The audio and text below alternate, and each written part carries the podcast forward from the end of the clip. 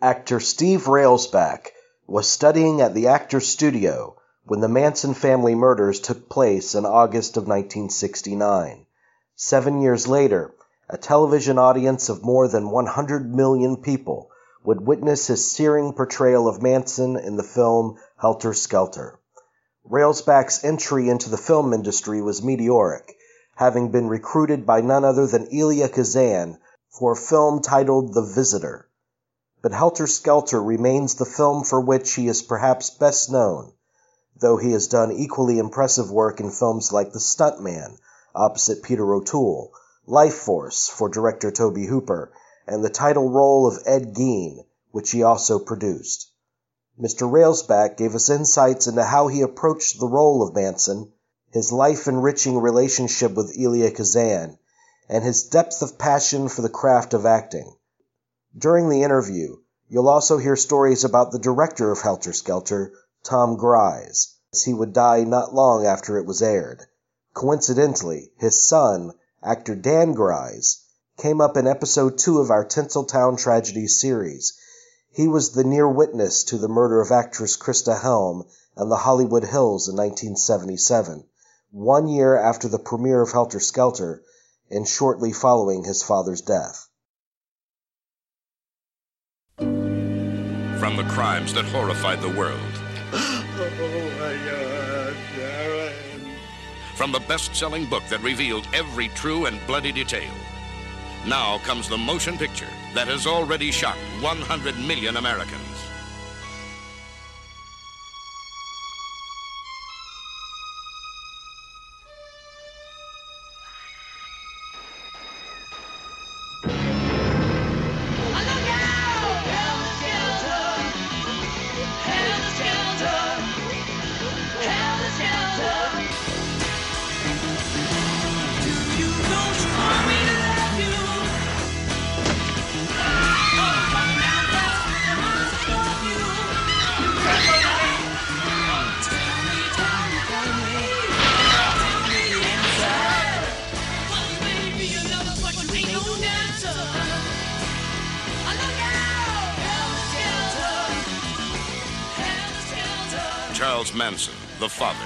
His family, and their legacy of helter skelter.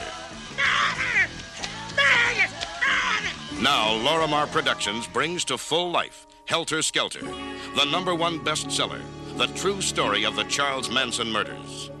I just kept stabbing her till she stopped screaming. I just wanted them to stop! If you don't stop, I'll have you removed. I've got a little system. Call the next witness. Do you think I'm kidding? Ladies and gentlemen of the jury, Sharon Tate, Jay Sebring, Abigail Folger, Wojciech Frykowski, Stephen Parent, Lino LaBianca, and Rosemary LaBianca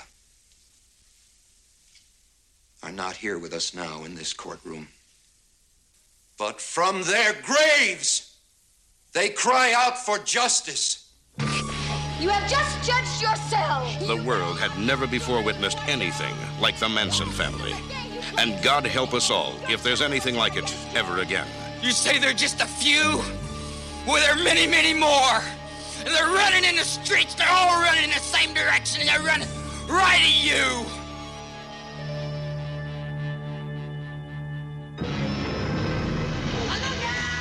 Helter Skelter, the true story, the whole story. So I guess to start out with, this is we're celebrating the the 40th anniversary of uh, Helter Skelter, in, in which you starred.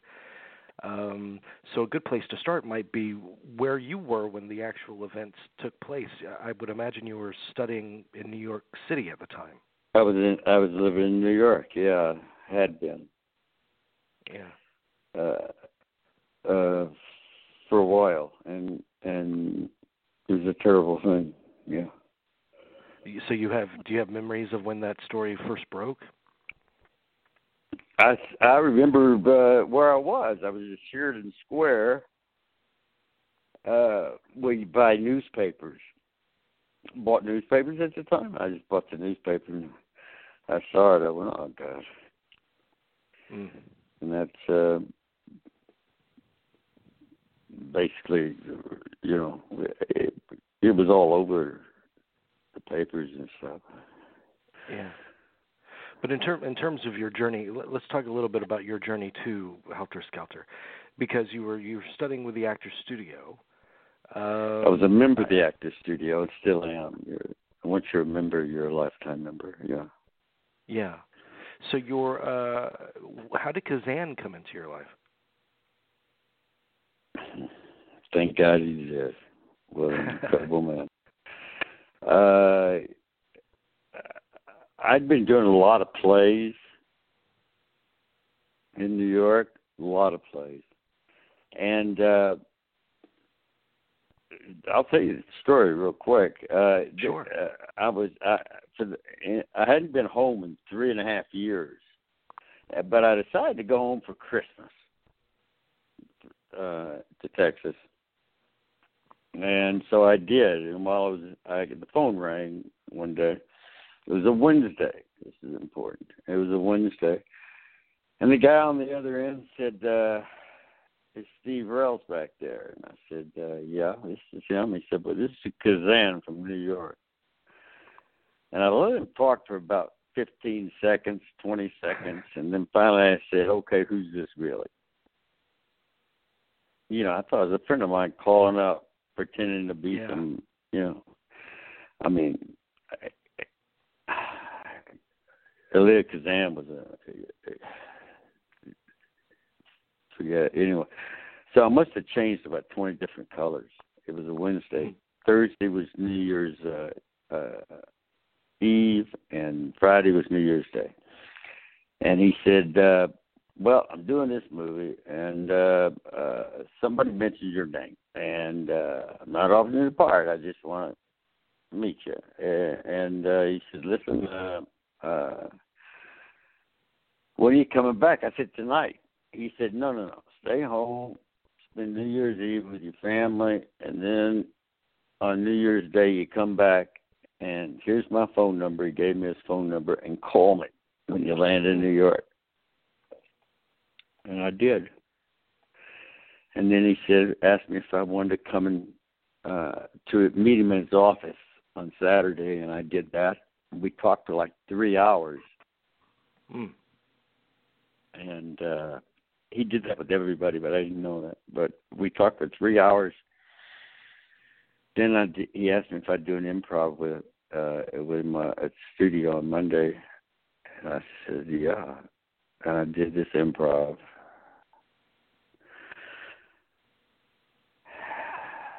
And on Wednesday, he called me and said I had to lead in this movie. It was, it was, it, it's fate. I, I don't know what it is. I really don't have a clue. But that man was there for me in the good times, the bad times, and the good times. He was he was always there for me. Yeah. Uh, I'm not talking. I'm talking about after the film, after we made the film. You know. Um, well, I mean, he's he, uh, just from a, a movie a movie fan standpoint, uh, I mean it's mm-hmm. obvious that he he loved actors. I mean he he was he, he was, was the greatest actors director to ever lived. Yes, yeah. And why was that in your ex- experience with him? Because he spoke in specifics. An actor cannot act generalities. I never heard a generality come out of his mouth. And I was with him all the time for years. I'd finish a movie here and fly there just to be with him. You know, he, uh, he he never spoke in general terms, but an actor can't act a general generality. So, anyway, yeah. uh, look at who he gave their first opportunity to. look at the long list. And uh but he ne- he was he became like my father. He was just there for me. He was there for me all the time. And uh did, i miss did he, him a lot. in that in that film uh what do you did he bring something out of you that su- surprised even you? No, what he did was in that three-hour conversation, he knew more about me than I knew about myself. If you know what I'm saying. Hmm. There was a reason for that three-hour conversation. I didn't know that until later, because he would walk up and whisper something in my ear that would be a specific to me, Wow. and to somebody else, a specific to them. You know, and he Mhm. so he knew so much about me. He knew what made me tick. He knew what made you know. So he'd whisper something in my ear, a word, uh, not much more. You know, two or three words, whatever, one word. You know, but it was specific, specific, specific, and it was to me. It was, and it was specific to me. Does that make sense? You know what I'm saying? Yeah, I know absolutely. And you know, you would think. Uh, I mean, that's a good point to bring up because I, I think a, a lot of great directors un- understand, have a natural empathy, and same with actors, and understand people. They understand human be- behavior and desires and the human makeup. I mean, they're students of that. That's that's an artist Mhm. essentially. hmm Uh, so so um to get to Helter Skelter, which came a few years later, that opportunity came about for from an audition, didn't it? Health Yes, sir. Came about. Let's see. I've been. Uh, I went back. Uh, I I did a couple more movies, uh, uh, but but God, I was always with Kazan. But uh, uh, I was doing a play on Broadway and uh, Skin of Our Teeth, and uh, I got this call from somebody that said, uh, "Do you want to come out?" Uh, and uh you should come out and and uh audition for uh, Helter Skelter him. So I I, I did. Uh, I drove across country in my closest friend's car, Lane Smith. I don't know if you remember Lane, but one of our great actors passed away. Uh, and um, uh, let's see. Um, I got in there. I walked. I walked in. I don't know. You know, there's a, there, when you walk off of a Broadway stage, it's not arrogance. It's not that. There's a confidence that comes from that, uh, from walking off a stage, any stage, because your imagination is just flowing. So I went in and I read uh, speech. The court, A the piece of paper. speech. Yeah. Uh huh. Yeah. So a piece of paper. And I got a call a couple of days later, asked offering me the part. And there were a lot of people. My God, a lot of people wanted the part. Uh, yeah, And- it's interesting because there, there's a there's actually a story uh, about the number of people that they, that wanted that part, and and I actually read something. I don't know if it's a rumor or not that they had approached Martin Scorsese at one point before they started auditioning for it. Have you heard that before? No, no. I, I know Martin Sheen wanted to play the part. Wow. I, wow. I didn't know about Scorsese. Mm. Well, why did they approach him? Was he acting then? Uh, no, I, I, that was actually the year that he acted for the first time in, in Taxi Driver. But uh, I, I guess they just saw his look and, and approached Oh, him. for I, I have no idea. It's very possible. I have no idea. But d- so you that, felt but that you, you felt that this was a coveted role, though, obviously. Yeah, I did. But I'll tell you, and this is how Kazan comes back in my life. He's always there. I actually turned it down, and uh I don't know why. I, uh, you know, I just the my confidence level was so high, uh, and uh I got this phone call. Apparent, uh, Kazan was out here uh,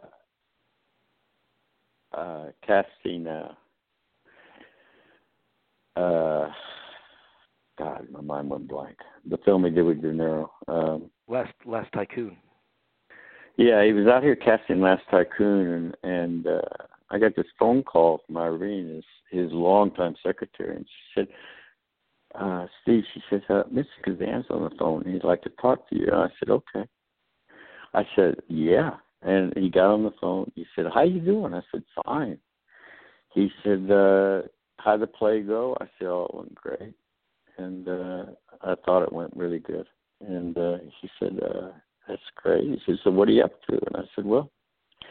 Well, I played this uh, Manson uh, about Manson, and uh, he said, "So." I said, "Oh, I, I don't know. I, I typing or whatever. I, I don't know why. I, I I just said no." He says, "Well, that's stupid. That's a Hollywood term." He said, "Listen to me. Uh, who's directing it?" I said, "A guy named a man named uh, Tom Grice. and he goes, "Tom, Tom Gries." Christ, Tom. Tom, he says, no, I don't know. He says, Tom Christ. He says, oh my God, Tom Grice. He says, you've got to do it. He says, he, he's incredible.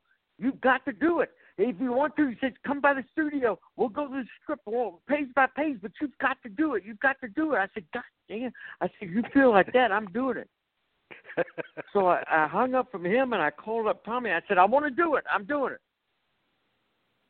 And wow. about five weeks later, I'm on the set with Tommy, and we're sitting in director's chairs and we're talking.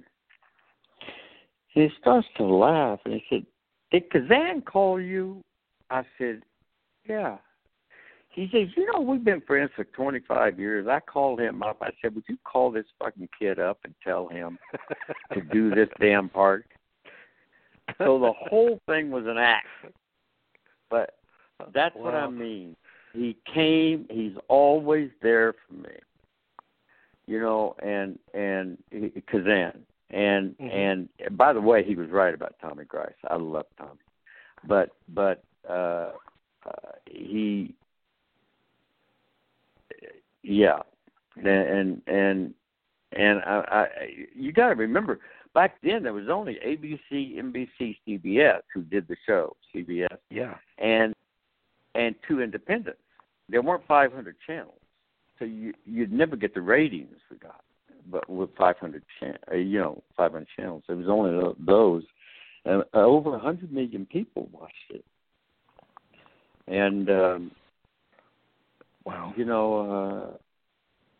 Uh, well, let me ask you this I'm about very, television because I mean, in terms of actors today, I mean, television at one point had this kind of stigma attached to it, as far as actors and and Hollywood level creative talent. But but now, I mean, it's it's uh, just a feast of great uh, great material.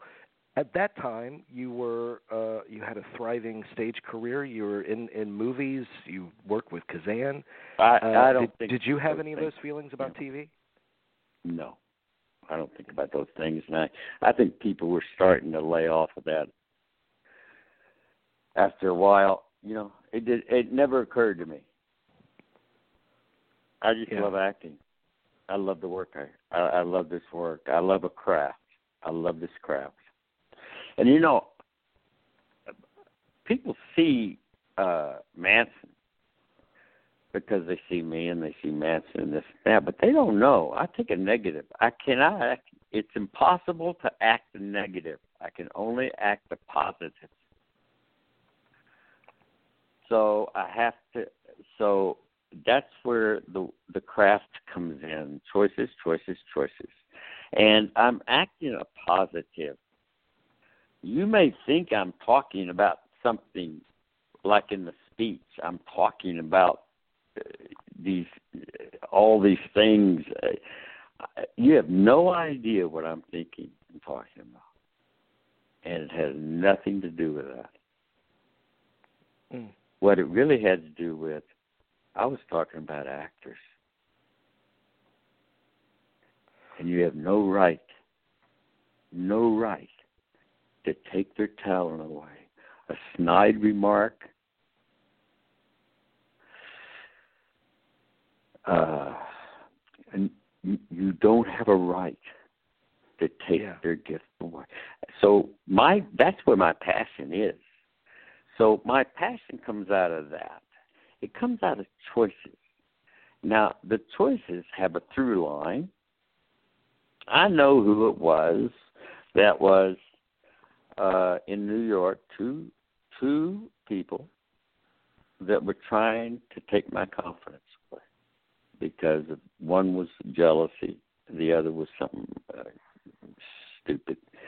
Uh, uh, and they were the ones that were putting me on trial. And I couldn't do anything about it. I said, go for it. It's okay. You see, what I'm getting to is I was telling them in this speech that you have no right to do that to anybody. But you see Manson, but that's where the passion comes through. Yeah. You know, and then you have a through line. I've got a through line when I know who it is that's doing this to me and and and all this. That's my through line. And in that through line I make choices, choices, choices, choices, choices. I act the positive because how can you act the negative? You can't. There are people that may try, but it's bullshit. I never went to school, so I never learned how to read or write too good. And I stayed in jail and I stayed stupid. And I stayed a child while I watched your world grow up. And then I look at what you do. And I don't understand. You eat meat. And you kill things that are better than you are. And then you say how bad or even killers your children are. These children that come at you with knives. They're your children. You taught them. I didn't teach them. I just tried to help them stand up. The people you call my family were people you didn't want. People alongside the road that their parents had kicked out. So I took them to my garbage dump and I fed them.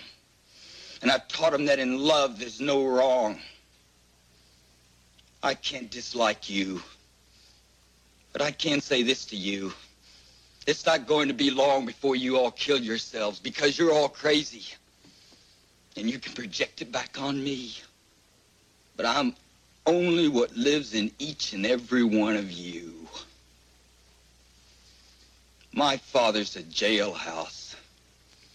My father's your system. I'm a reflection of you. I'm what you made me. I've ate out of your garbage cans to stay out of jail. I've worn your secondhand clothes. I've tried my best to get along in your world. And now you say you want to kill me. And I look at you and I say to myself, you want to kill me. I'm already dead. I have been all my life. I spent 23 years in tombs that you built. Sometimes I want to give it all back to you. Sometimes I just want to jump on you and let you shoot me. If I could, I'd grab this microphone and I'd beat your brains out with it because that's what you deserve. That's what you deserve.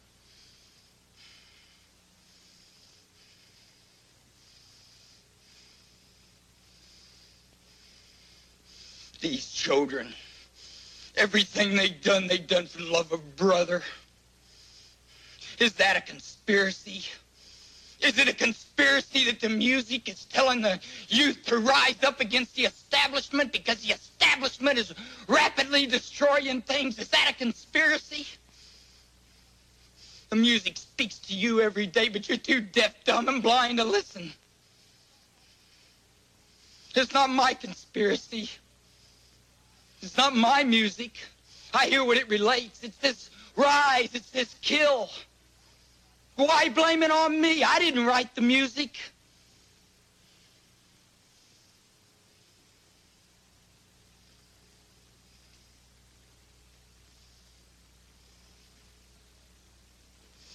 How can you blame what you do on your children? And what about your children, huh? What about them? You say they're just a few? Well, there are many, many more. And they're running in the streets. They're all running in the same direction, and they're running right at you. Well, I understand what you're saying, and and that's that's a that's a part because you, you, oh, actors uh, uh, and I know that you feel the same way. Actors always talk about the, the importance of not judging your character because even never judge even, character. Never. Yeah, even if you play a villain, I mean, the villain is the hero of his own story. I mean, the, he he can yes. Well, you can that. do that. Yes, but you can also play a positive. Make that villain a positive. Make it personal, and and and you can do it that way too. You can also rationalize anything. Mm. I'm just not into rationalizing negativity. Right. Right. Uh, but I will make you believe it. I will. I'll put everything I've got into it. And so, can you can you tell me the process by which you came to understand how you would approach Manson? I just told you. Okay. it hit me one day. Yeah. Why I was going on trial. Well, I knew who it was that was doing it. It came down to this. They got me. They put me up here. They want me to defend myself, this and that. They want to take it all away from me. All my confidence, all my this and that, everything. Nothing I can do. Go ahead. Do it. And then I make choices within that. And um, so when I gave that speech, I was talking to them. And I was talking about actors who I adore, by the way, I respect. But I, I was talking about don't ever try to take their gift away. You have no right. It's theirs. And you, if I could, I'd take this microphone, and I'd beat your brains out with it. You understand what I'm saying? Yeah, yeah. It's not about. It's about the point I'm trying to make. Who do you think you are? I always make choices. Uh, acting to me is about choices. Choices, choices, choices, choices. And it's a craft. It's a craft that, you know, I was teaching for a little while and I stopped, but I was teaching for a little while and I'd, I'd get up and I'd make a speech and I'd say, I will never hurt you. I will never lie to you. And I will never ask you to do anything I haven't done thousands of times. Mm. You know, this is a craft. I learned that I was I'm so fortunate as a human being. I I when I first got to New York, September the twenty eighth, nineteen sixty seven, I I woke up I stayed at a place called the Hotel Lucerne and it was raining by the way that night. But I I um I went downstairs to the telephone. They had telephone booths back then, and uh, people won't remember those. But uh, I uh, went through the yellow pages, and I was looking under T for uh, theater or D for drama. I wasn't sure. I was looking for an acting class, and I found one, and it was uh that that sounds interesting. It was on the eighth floor of Carnegie Hall. Fake, fake, fake, fake. It was on the eighth floor of Carnegie Hall, uh, but that's not what got me. It was the place. I mean, the the uh, this uh, mm-hmm. it, it, this teacher this uh, teacher, and I went, and I was there for about three weeks, and I, I something hit me. I'd never been in a class, but something hit me that was very general. Now, I found out that Lee Strasberg taught his private classes on the 10th floor at Carnegie Hall. Now, what are the odds of me going through the yellow pages and picking a school that was on the 8th floor at Carnegie Hall and Lee Strasberg happened to be on the 10th floor? What are the that's fate, fate, fate, fate. I really believe in fate. And and so I'd left that class, but I'd sneak upstairs, and the door would be a little bit open. I'd just listen to what Lee was saying because I knew Lee Strasberg. I was just listening. And somebody came up to me. His name was Walter Lott, who became a big influence on me. But Walter Lott came up to me. He was a member of the Actors Studio, and he was um, helping Lee out, and he was uh, secretary of his class. And he came up and he says, uh, "You know, I've noticed you out here, uh, just listening. Uh, you know, you're not really supposed to do that." He said, "Let me tell you how to get into the class. You may not get in, but I'll, I'll tell you what you do. You have a snapshot taken, It's a snapshot, and then you write a letter." And he gave me Lee's address. He says, "You write a letter to Lee, and you tell him why." You want to study with Lee Strasberg. In other words, Lee is opposed to somebody else. Why do you want to study with Lee? And he gave me his address, and I wrote this letter. I don't remember what I wrote in the letter, but I know it came from my heart.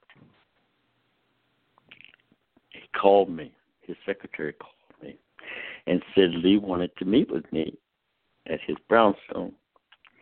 And I went there, and uh, we talked for a few minutes, and he says, "I want you to come to my class." But it, you know, and and then it started. But the point is, what are the odds of all the schools and all the places I could have studied that I picked a place on the eighth floor of Carnegie Hall, not even knowing or having a clue that Lee was on the tenth floor of Carnegie Hall. Mm. It's fate. It has to be fate. I mean, my God, there's a million places you can study. It's fate. And I started studying with Lee. Oh, and it was special. And I started learning this craft, this craft. And it's not about the Tuesday, uh, the the the the days the class were in the day. It's it's not about the two days a week. It's not about that. It's about every day. You live it, you sleep it, you, yeah, it's you, you, that's all you do. I'd walk down the street doing these exercises. I did them Mm. twenty four seven. I mean, I lived it. It was my life, just doing these exercises. I can't get people to do them. They they have problems with them doing it in a classroom.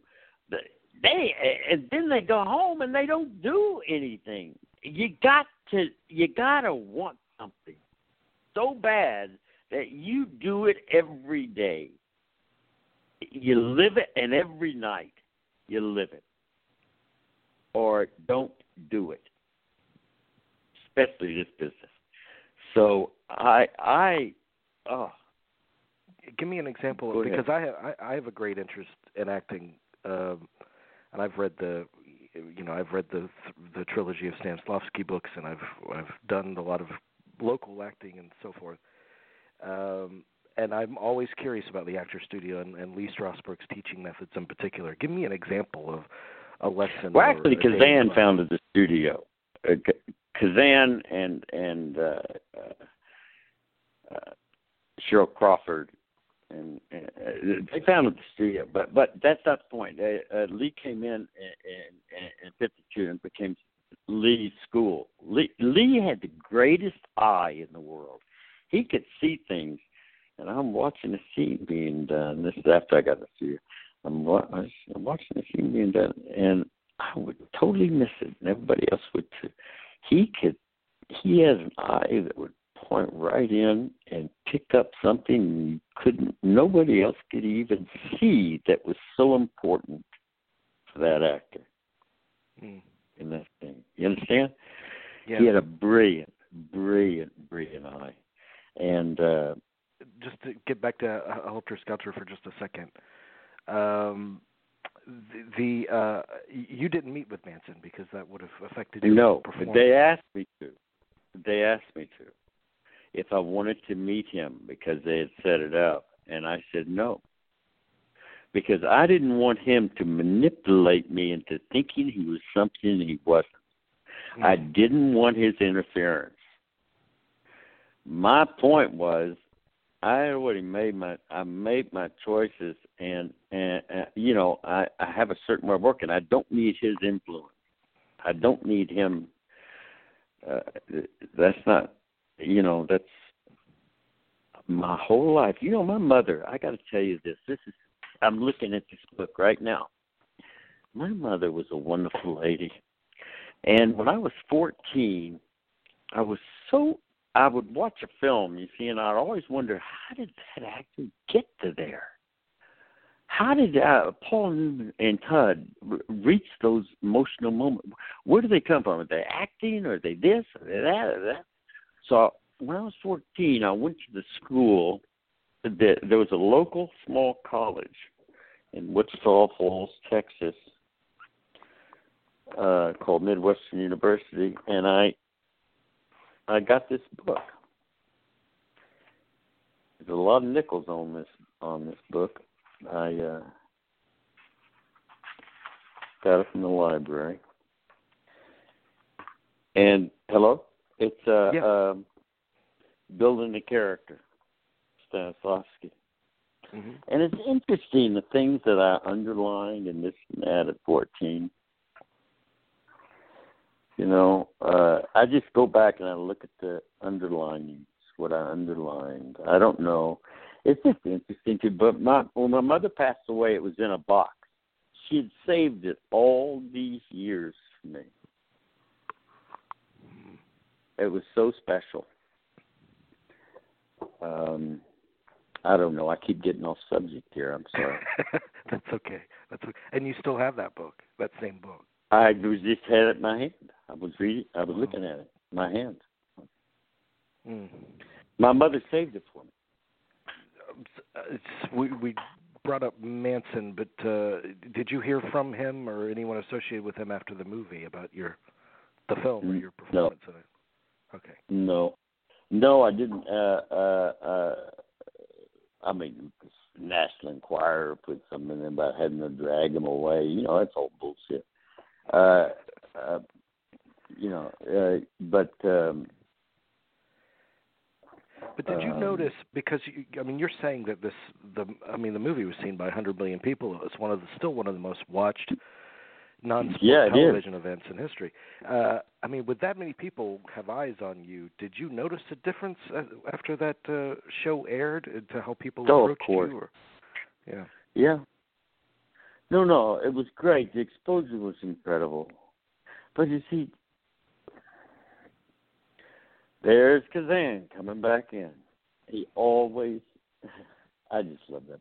I'm sorry, I can't. Uh, and and and Tommy, I've got to tell you, I before I did the speech, I passed by Tommy and I just said real low. I said, watch me on this, Tommy, because I don't know what's going to happen. And I didn't.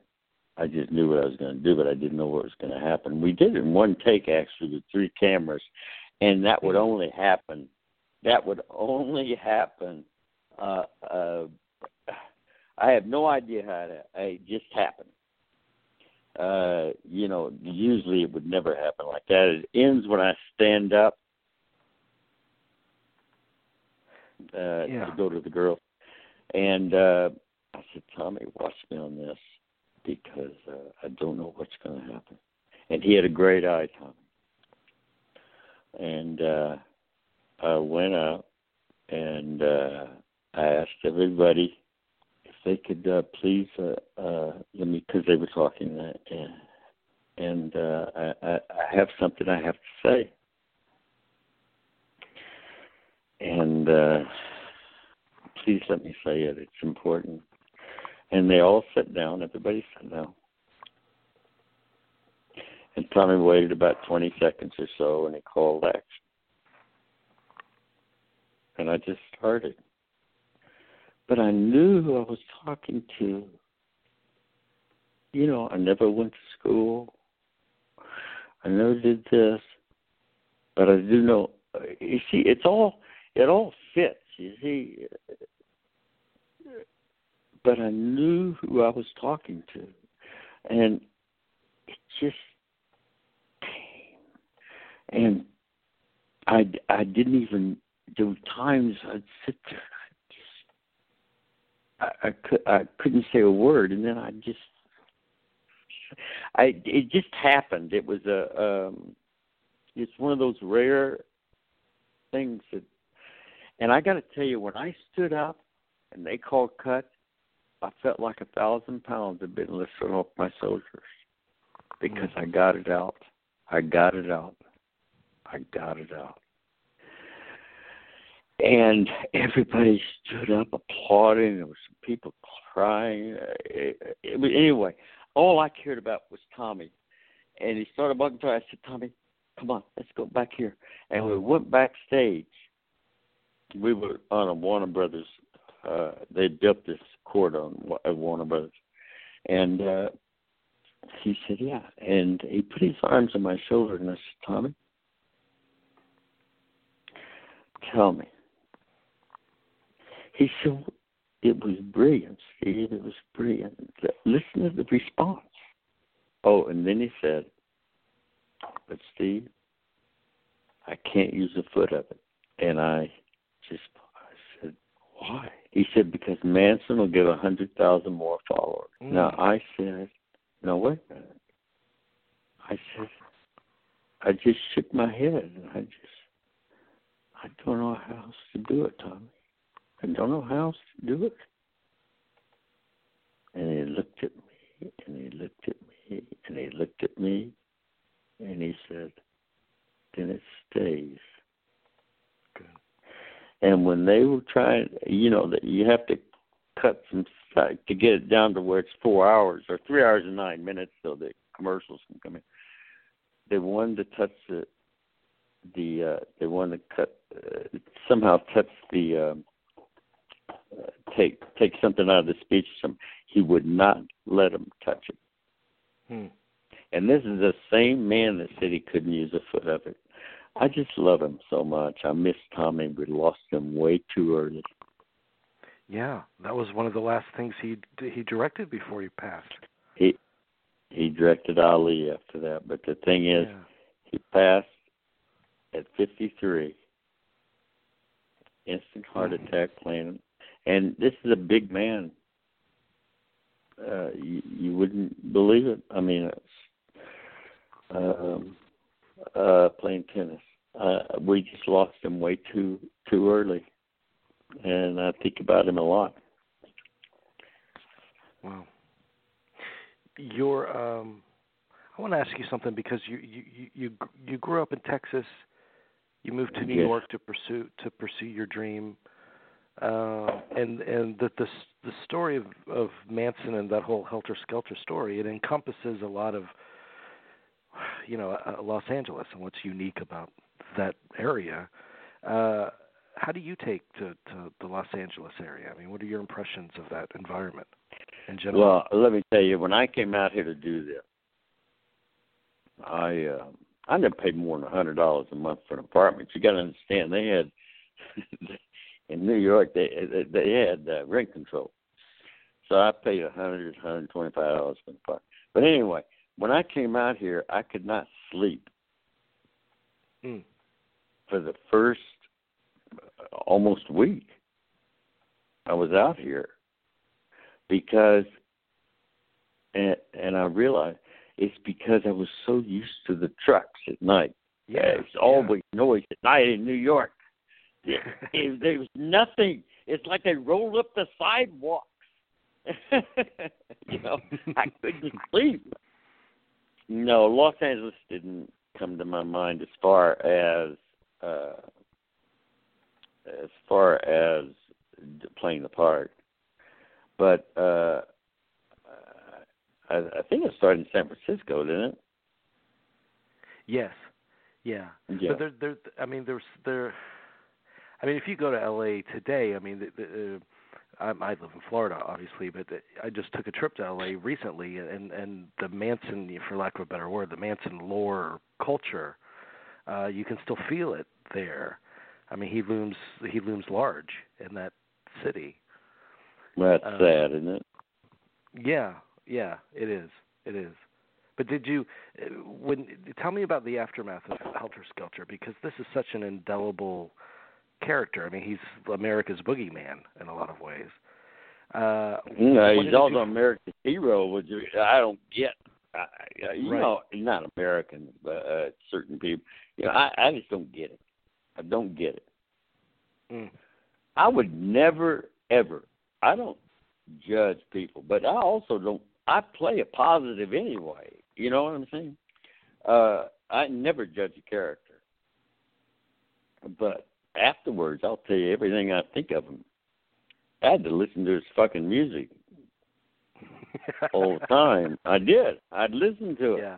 because I I listened for whatever. Fucking awful. But anyway, um, uh, I would never but, said any of this, by the way, while I was doing it. Right, I understand. Uh, yeah, but uh, uh, um, what what did you how just did, ask me? How, how did playing that role? How did it affect the course of your oh, career afterwards? Well, I actually uh, I was offered every killer in town, whether it was a television or feature. Mm. I was offered offered to Railsback because they that's what they do is they pigeonhole. They love to do that because they they figure oh he can do that but he couldn't do it. Yeah, it, it, it's bullshit. These fucking people. But anyway, um, uh, so I I didn't work for close to a year because I turned everything down. Now I could have had a chicken ranch, but no career. Oh, because if you turned something down back then, they they figured you wanted more money, so they'd offer you more money. Mm. I I still turned it down. That uh, yeah, I, didn't want to do it.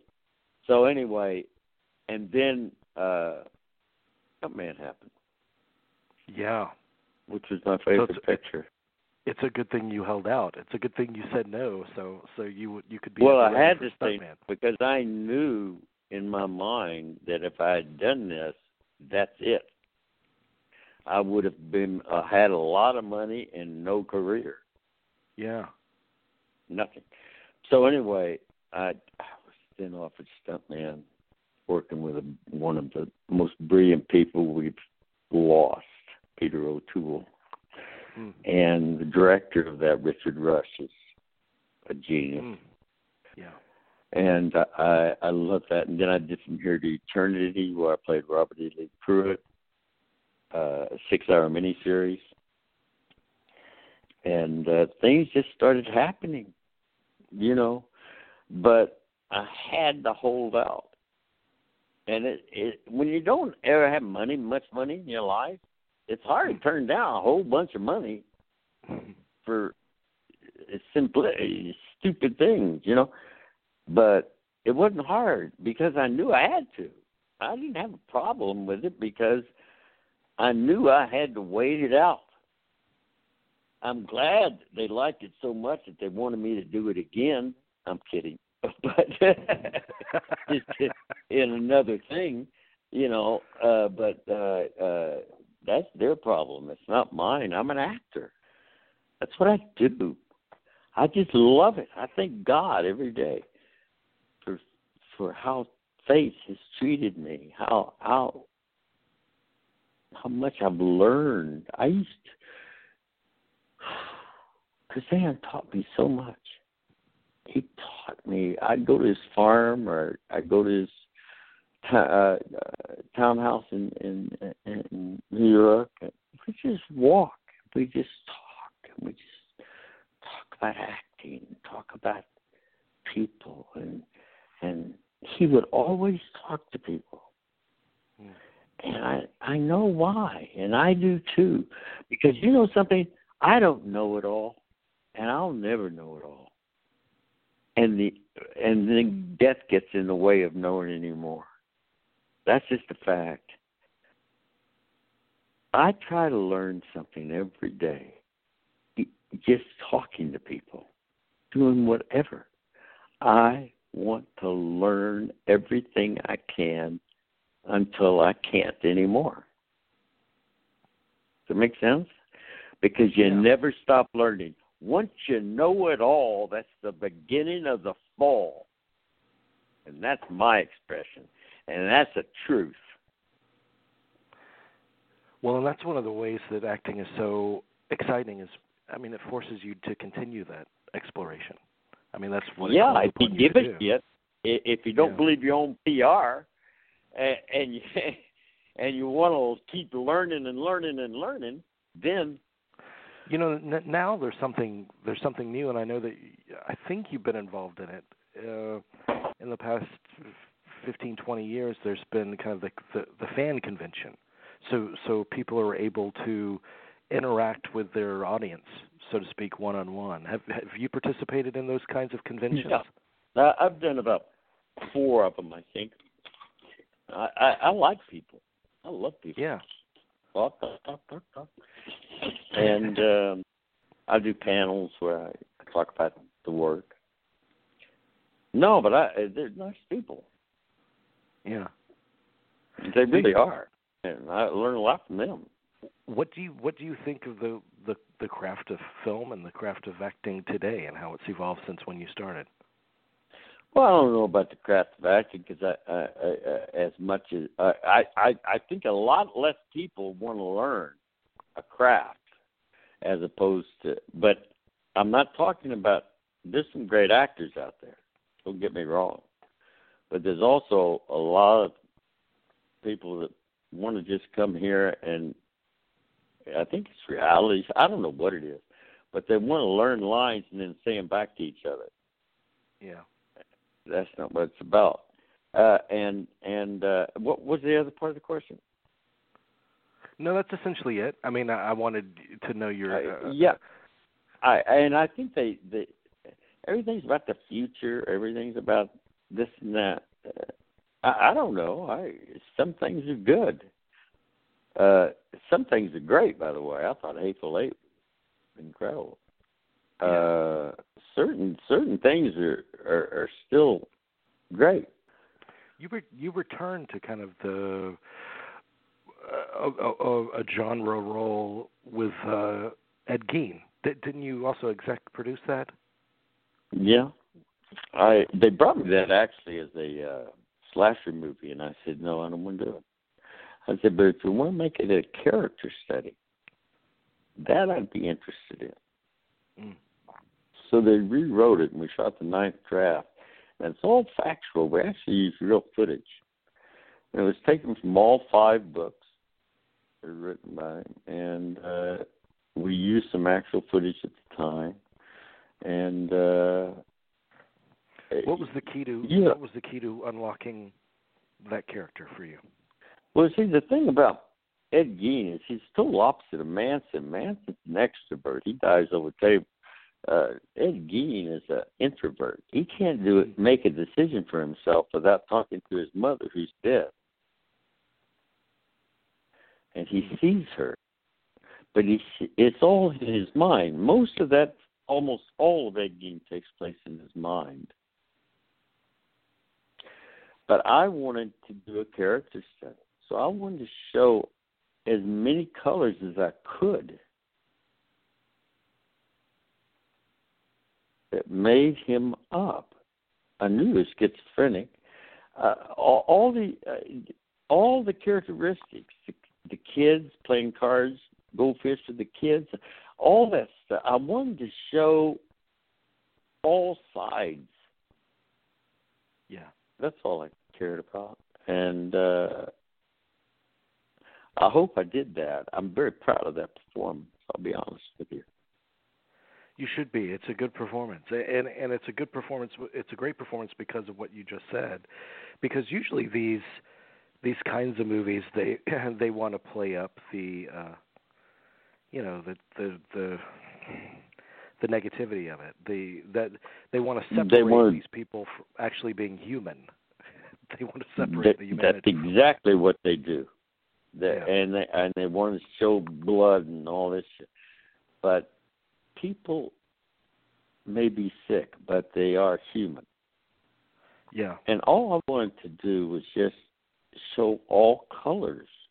And I had the privilege of researching him because it took three months to get the ninth draft.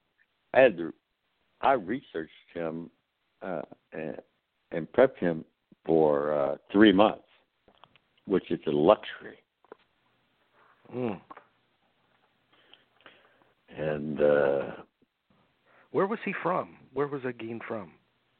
Wisconsin. But Wisconsin. you know, I okay. I uh uh real quick, I I have a book called DSM three and DSM four too, but I was using DSM three then. And that's what the psychiatrists at UCLA use. And I'm in it, you're in it, everybody's in it somewhere. But um I was looking under I, I, they kept referring and everything I read about him that he had a sly smile. And I had it was killing me because I didn't know if he was hiding something or or what what it was. Well, they didn't have a diagnosis for him, but anyway, I was looking at DSM four, a DSM three, and and I was uh, found a certain schizophrenia, and it gives you everything about it. Read it, and then it gives you characteristics. And I'll never forget this. I was looking down there, and then I looked at the characteristics, and I went, uh It was the third one that said a sly smile. Mm. And I woke up the whole house. I just did a gold mine. you know? he didn't even know he was doing it. That's what I learned from that. It's part Wow. of the schizophrenia he had. He did not even know he was doing it. So it wasn't a. It was. It, it wasn't. He wasn't hiding anything. To me, that was a gold mine. But you understand what I'm saying. And I I woke up my house. I woke up my house. I was so happy. Well, that's one of those moments of discovery you live for as an actor. When you That's a nugget. That's what you have to look for. Those small little. I mean, that's not small. That smile he had. He didn't know. He was. You know, Mm. it was a. It was a characteristic of the schizophrenia. It was number three. I just never will forget number three.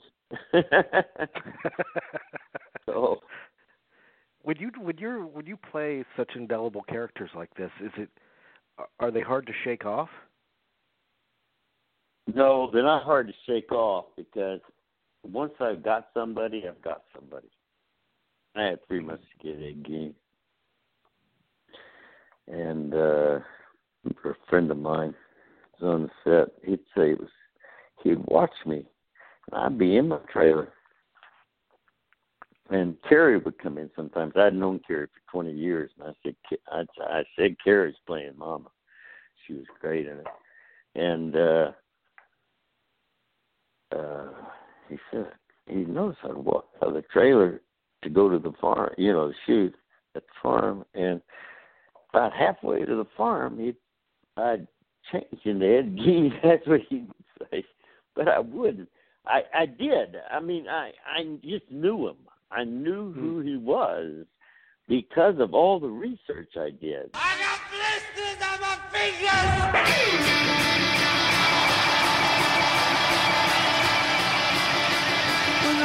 to the bottom, I go back to the top of the side. When I stop